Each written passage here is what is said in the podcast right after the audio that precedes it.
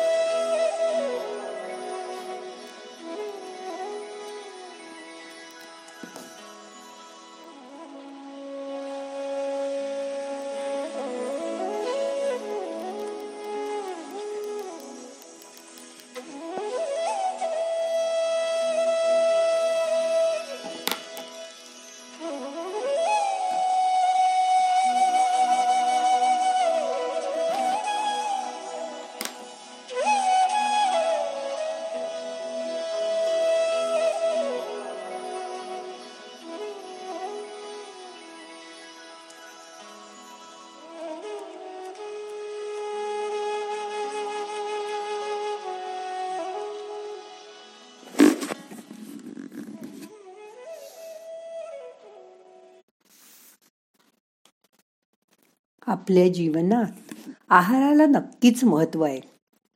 पण नुसतं खाण्यासाठी नाही तर जीवनाचा आनंद आपण नृत्य गायन वाचन इतर कला यातून घेऊ शकतो. काम करून थकल्यानंतर आपल्यातील कलेची जोपासना करा. त्यामुळे तुमचं जीवन आनंदी होणार आहे आणि तुमचं लक्ष फक्त खाण्याकडे राहणार नाही. मानवी शरीर हे काही फक्त खाण्यासाठी निर्माण झालं नाहीये. हे लक्षात ठेवा. जे लोक दर दोन तासांनी खा असं सांगतात तर तसं लोकांना वाटतं की पोट रिकामं ठेवणं म्हणजे पाप आहे. सारखं सारखं दोन दोन तासांनी खाण्यामुळे मन मात्र सतत खाण्याचे विचार करत राहतं. आणि आपलं लक्ष थोड्या वेळाने काय खायचं याकडे जातं. आणि त्यामुळे खचितच वजन मात्र वाढत राहतं. पण या उलट ज्यांनी साखर कमी केली आहे त्यांना फिट राहण्यासाठी चांगला उपयोग झालेला दिसून येतो. पुस्तकातील यूट्यूबवरून पाहिलेले व्हिडिओ यावरून कधीही डाएट करू नका. पण काय डाएट करायचं हे तुम्ही तुमचं स्वतःच स्वतःचं ठरवा. कारण तुमच्या शरीराला कधी भूक लागते? किती आहाराची जरूर आहे हे फक्त तुम्हीच जाणता. न की कुठलेही डॉक्टर आरोग्यतज्ञ आणि आहार तज्ज्ञ जाणू शकतात. हा आहार आपणच ठरवा आणि आपणच फॉलो करा. दुसऱ्याचे उपाय तुम्हाला कसे बरं लागू पडतील? काही जण वेगवेगळ्या पावडरी आणून दुधात घालून ते मिल्कशेक पितात व एक जेवणच अवॉइड करतात.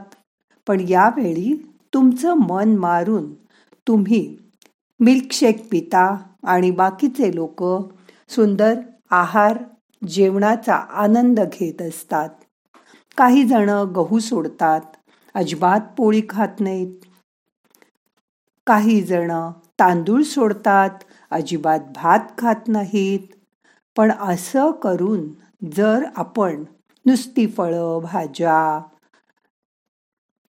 दूध यावर राहिलो तर आपण उपाशी राहिल्यासारखं आपल्याला वाटतं. आणि कमी वजन करण्यापेक्षा विकनेस मात्र तुम्हाला जाणवू लागतो. या उलट जेवायच्या वेळी तुम्ही दोन्ही जेवणात तुम्हाला हवं तेवढं व्यवस्थित खा. मात्र त्यामुळे तुमची खरी भूक जाणवली जाईल. त्यावेळी जेवणाची वेळ टाळू नका. उपास करायचाच असेल तर एकादशी किंवा एखादा दिवस लिक्विड डाएट करून करा. त्या दिवशी फक्त पेय म्हणजे पातळ पदार्थ खा. त्या दिवशी दातानी चावून काहीही खाऊ नका. बघा मग तुम्हाला त्या दिवशी किती जास्त एनर्जी वाटेल. तुमच्या हातून जास्तीची कामं होतील ते. पोटाला पण विश्रांती मिळेल. आणि वजन तुमच्या कायम ताब्यात राहील. वजन कमी होणं पण चांगलं नाही. त्यांनी वेगवेगळे आजार आपल्या मागे लागतात. संधिवाताचे त्रास होतात. म्हणून खूप वजन कमी करून आपल्याला काही मॉडेलिंग करायचं नाहीये. हे कायम लक्षात ठेवा. तुमच्या शरीराची चण जन्मापासून ठरलेली असते. तुम्ही तसे असता. म्हणूनच तुम्ही निरोगी आणि आरोग्यपूर्ण असता. पण तुमच्या मनातून वाढणाऱ्या वजनाचा विचार असं डाएट केलं तर कायमचा निघून जाईल. मग आजच्या या दिवसापासून दोन वेळा चौरस आहार घेत जा. त्यात भाज्या वेगवेगळ्या चटण्या कोशिंबिरी डावी बाजू उजवी बाजू एखादं फळ असं परिपूर्ण जेवण घ्या. जेवण करून तृप्त व्हा. शरीराबरोबर मनही तृप्त ठेवा. पण परत दुसऱ्या जेवणापर्यंत काही न खाता तोंडाला तोंडातील दात जिभेला पूर्ण विश्रांती द्या. मध्ये मध्ये पाणी मात्र शरीरामध्ये हवं असतं.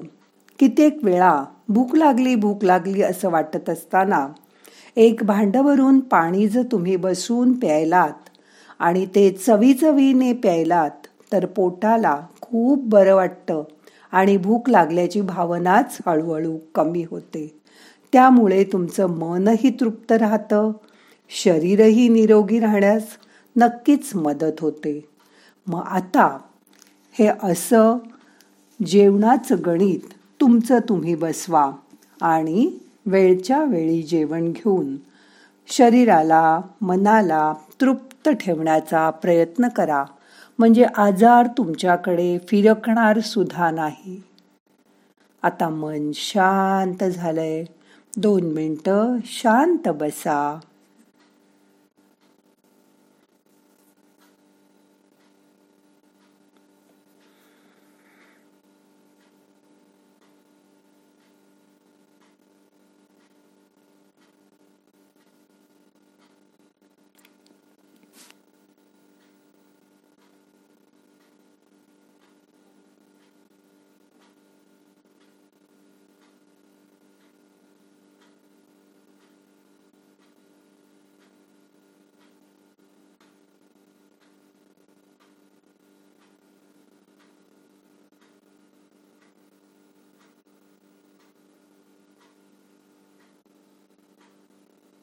मोठा श्वास घ्या. यथावकाश धरून ठेवा. सावकाश सोडा. लक्षपूर्वक श्वास पोटापर्यंत जातोय का? हे पोटावर हात ठेवून बघा.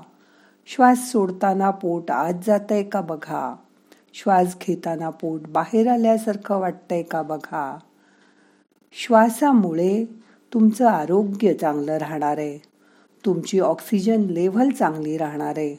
म्हणून डीप ब्रिदिंग करा. तीन श्वास मोठे श्वास घ्या. सावकाश सोडा. परत एक श्वास घ्या. सोडा. अजून एकदा श्वास घ्या. सावकाश सोडा. आता आजचं ध्यान संपवायचंय. प्रार्थना म्हणूया. नाहम करता हरि करता हरि करता हि केवलम।